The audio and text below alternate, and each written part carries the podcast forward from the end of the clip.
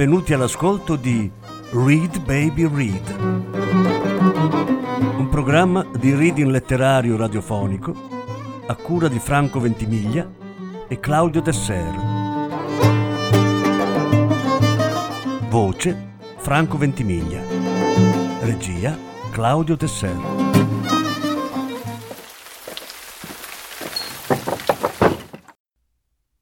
Michele Catozzi Marea tossica. Dodicesima e ultima parte. Aldani guardò Manin, che ricambiò con un'occhiata di rimprovero. Il commissario allargò le braccia con stizza e si allontanò per andare in cucina a controllare i famosi piatti sporchi. Stavano nel lavello e a giudicare dallo stato dei resti del cibo erano lì da mesi i cassetti e gli sportelli invece erano spalancati. In effetti è molto strano, disse Aldani quasi tra sé. Ha ragione il suo amico pompiere. Il commissario sussultò alle parole di Manin. Già, ed è anche strano che tutte le imposte siano spalancate. Eppure che il letto sia sfatto, rincarò l'ispettore, per non parlare dei cassetti aperti. Anche in camera? Ovunque. Una perquisizione, sembrerebbe. Una fuga precipitosa, forse, o una scomparsa. Mani, facciamoci un giro tra gli inquilini e vediamo cosa ne esce. Tornarono in soggiorno. Voi due, prima di andar via, avvertiteci. E come? chiese il solito. Col telefono, rispose Aldani, allungandogli un biglietto da visita. Ah, mi scusi, dottore, chiese Manin quando furono sul pianerottolo. Ma perché vuole che gli idraulici ci avvertano? Niente, solo per rompergli i coglioni. Ah,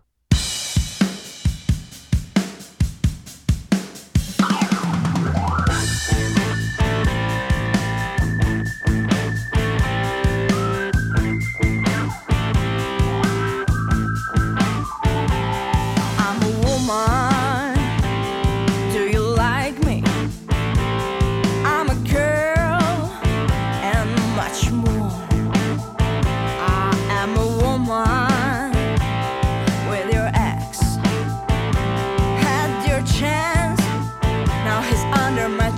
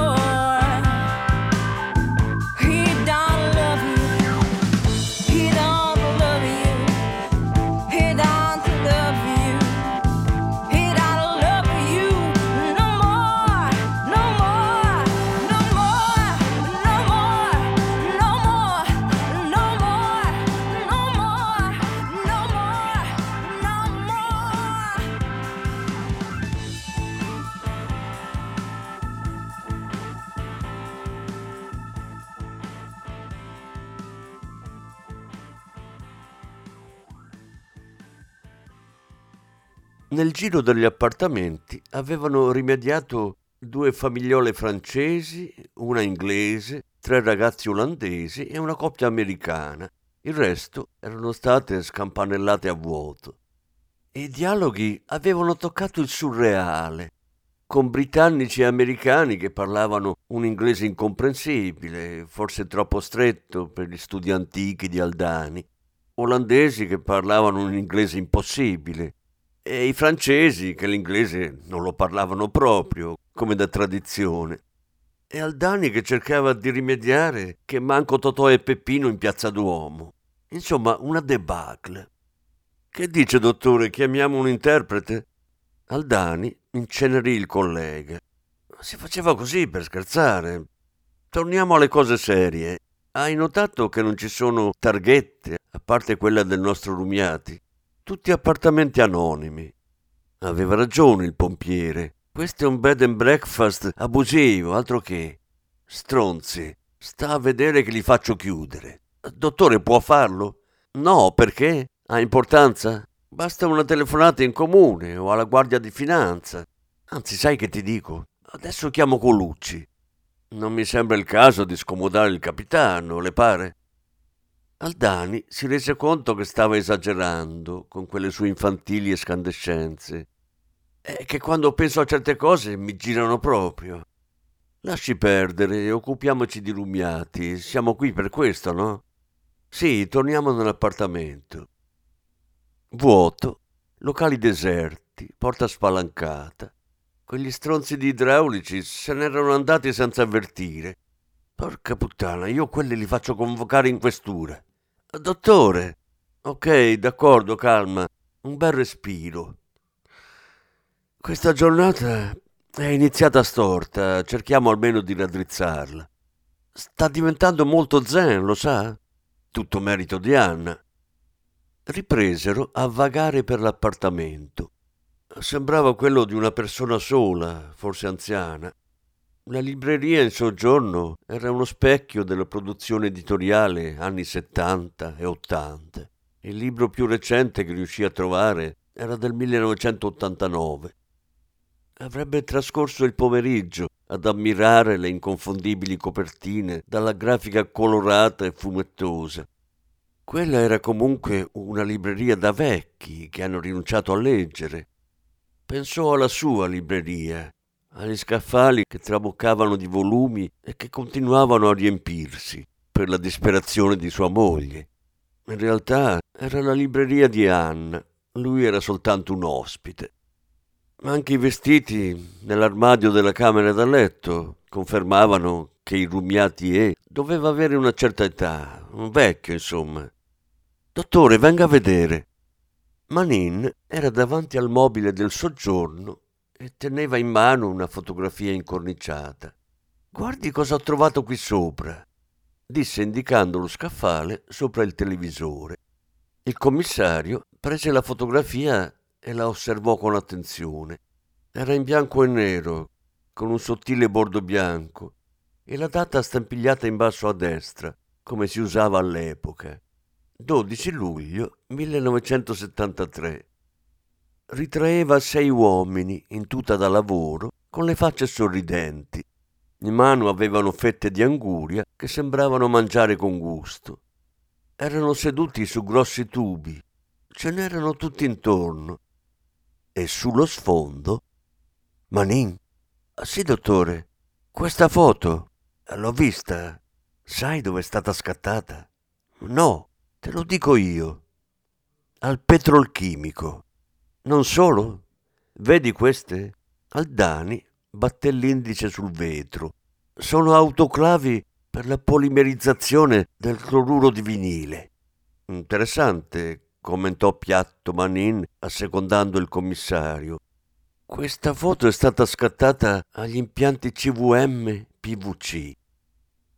Sì, dottore, ci sono forti probabilità che questo Rumiati sia il cadavere del petrolchimico.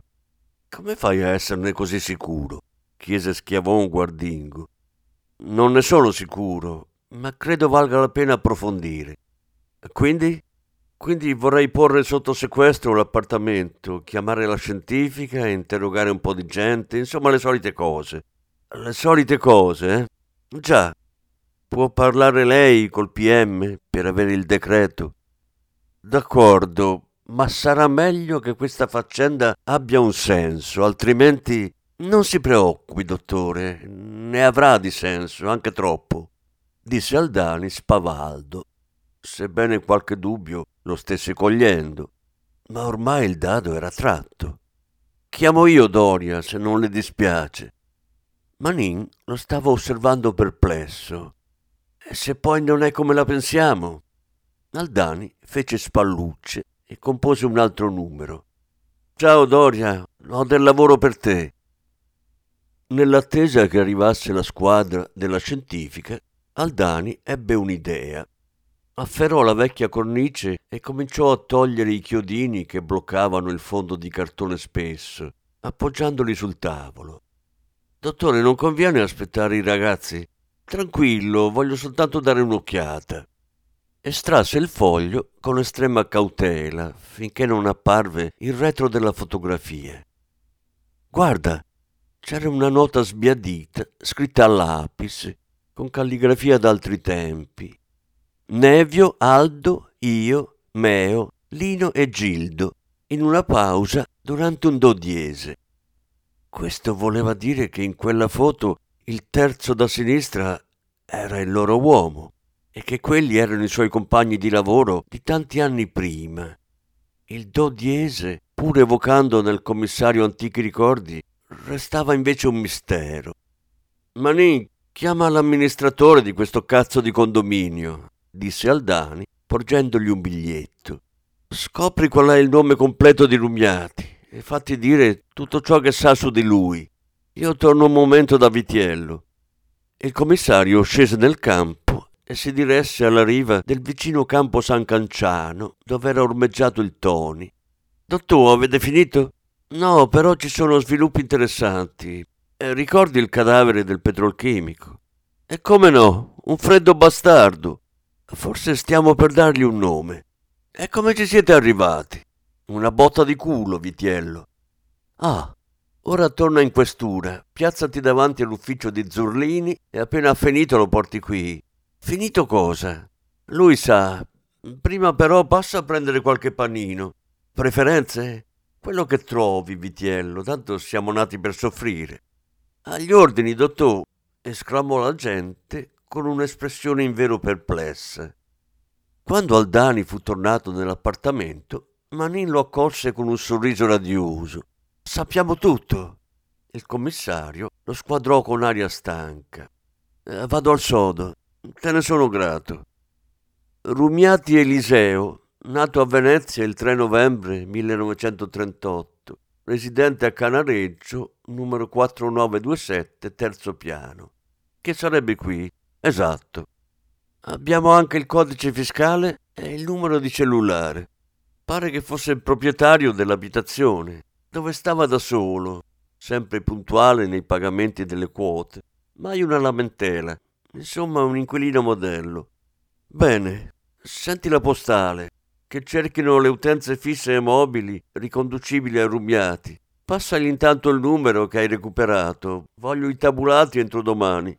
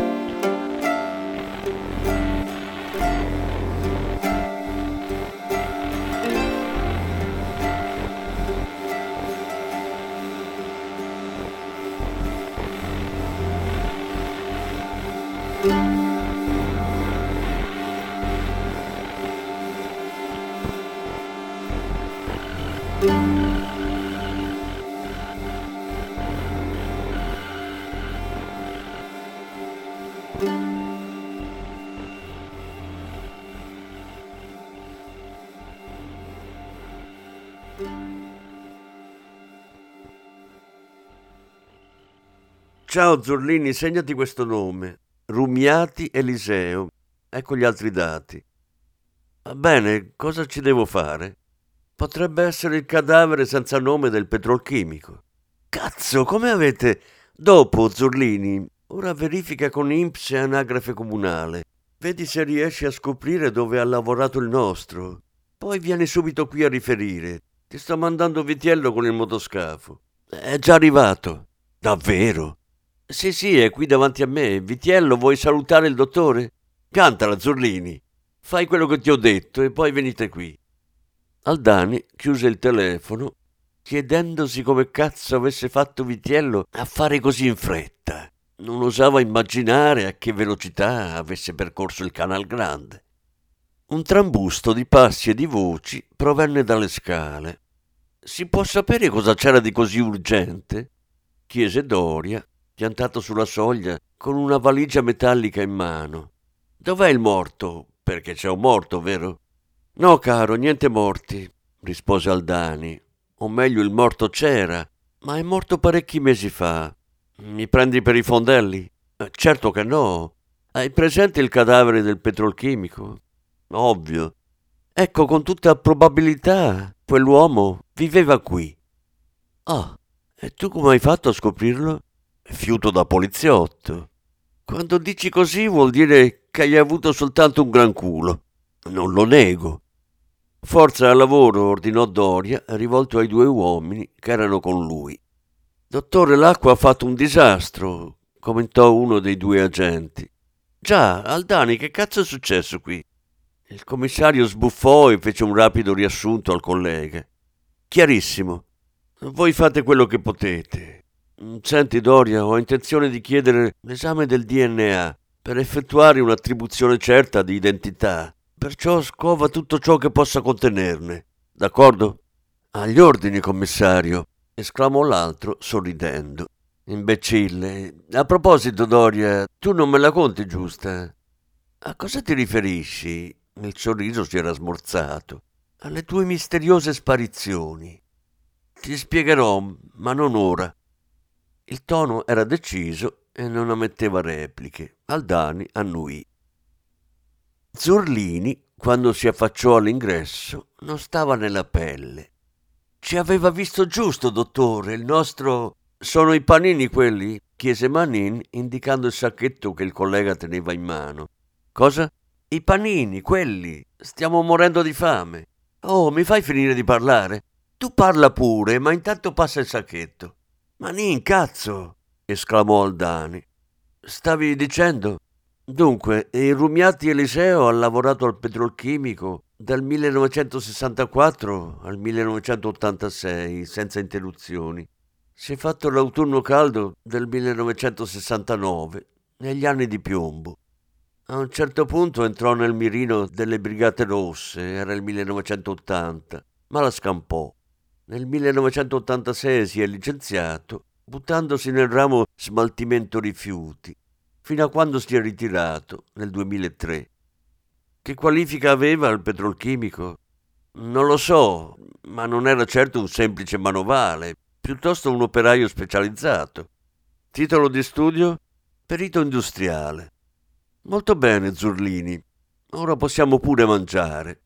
Fuori di qui non serve che lo specifichi, vero? ordinò Doria. Tanto col casino che già c'è sulla scena una briciola non fa certo la differenza, commentò Manin. Aldani, quello sta con te? chiese scherzando, ma non troppo, il commissario della scientifiche. Manin, non mi fare incazzare il dottore. Bene, qui direi che abbiamo finito, annunciò Doria. Mettete i sigilli e andiamocene, ordinò Aldani. Il folto gruppo di poliziotti, con al seguito borse e valigie, oltre a due cartoni di documenti rastrellati in casa, Scese al pian terreno. Il commissario notò sulla parete una fila di cassette della posta. Le passò in rassegna. Quella di Rumiati rigurgitava carta. Zorlini, prendi la corrispondenza del nostro. Non abbiamo la chiave. Aldani lo guardò e gli fece un gesto con la mano, come di grimaldello che scardina. L'altro annuì, appoggiando sul pavimento il cartone. Vitiello, mollami in piazzale Roma.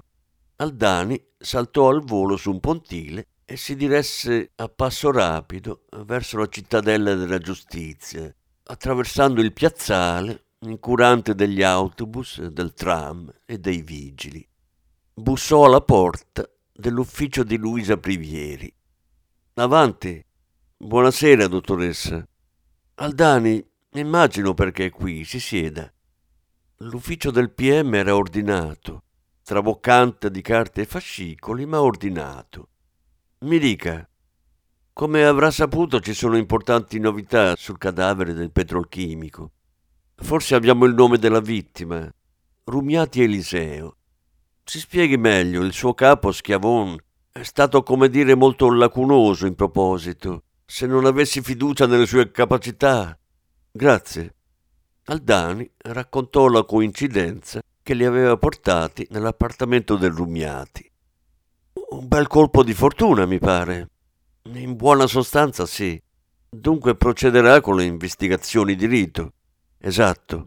E, e mi relazionerà con precisione e regolarità. Ah, sì, certo. Me lo auguro. Agisca come meglio crede. Ma non si faccia illusioni. Lei lo sa che sono molto scettica sull'esito di questa indagine. Sì, a proposito, avrei una richiesta da farle. La Privieri non disse parola, ma alzò un sopracciglio. Aveva l'aria stanca. Fare il magistrato non doveva essere una passeggiata. Vorrei che disponesse l'analisi del DNA per poter confermare con certezza l'identità del cadavere del petrolchimico. So come la pensa, ma ora che abbiamo un nome. Avete dei campioni biologici per il raffronto? Ah, certo, la squadra del dottor Doria ha trovato nel bagno dell'appartamento un certo quantitativo di capelli che riteniamo appartenere alla vittima, in quanto viveva da solo, e che dovrebbe essere sufficiente per l'analisi. D'accordo. Sappia, Maldani, che mi ha sfinito con questa sua ostinazione. Spero almeno porti da qualche parte. Lo spero anch'io, dottoressa.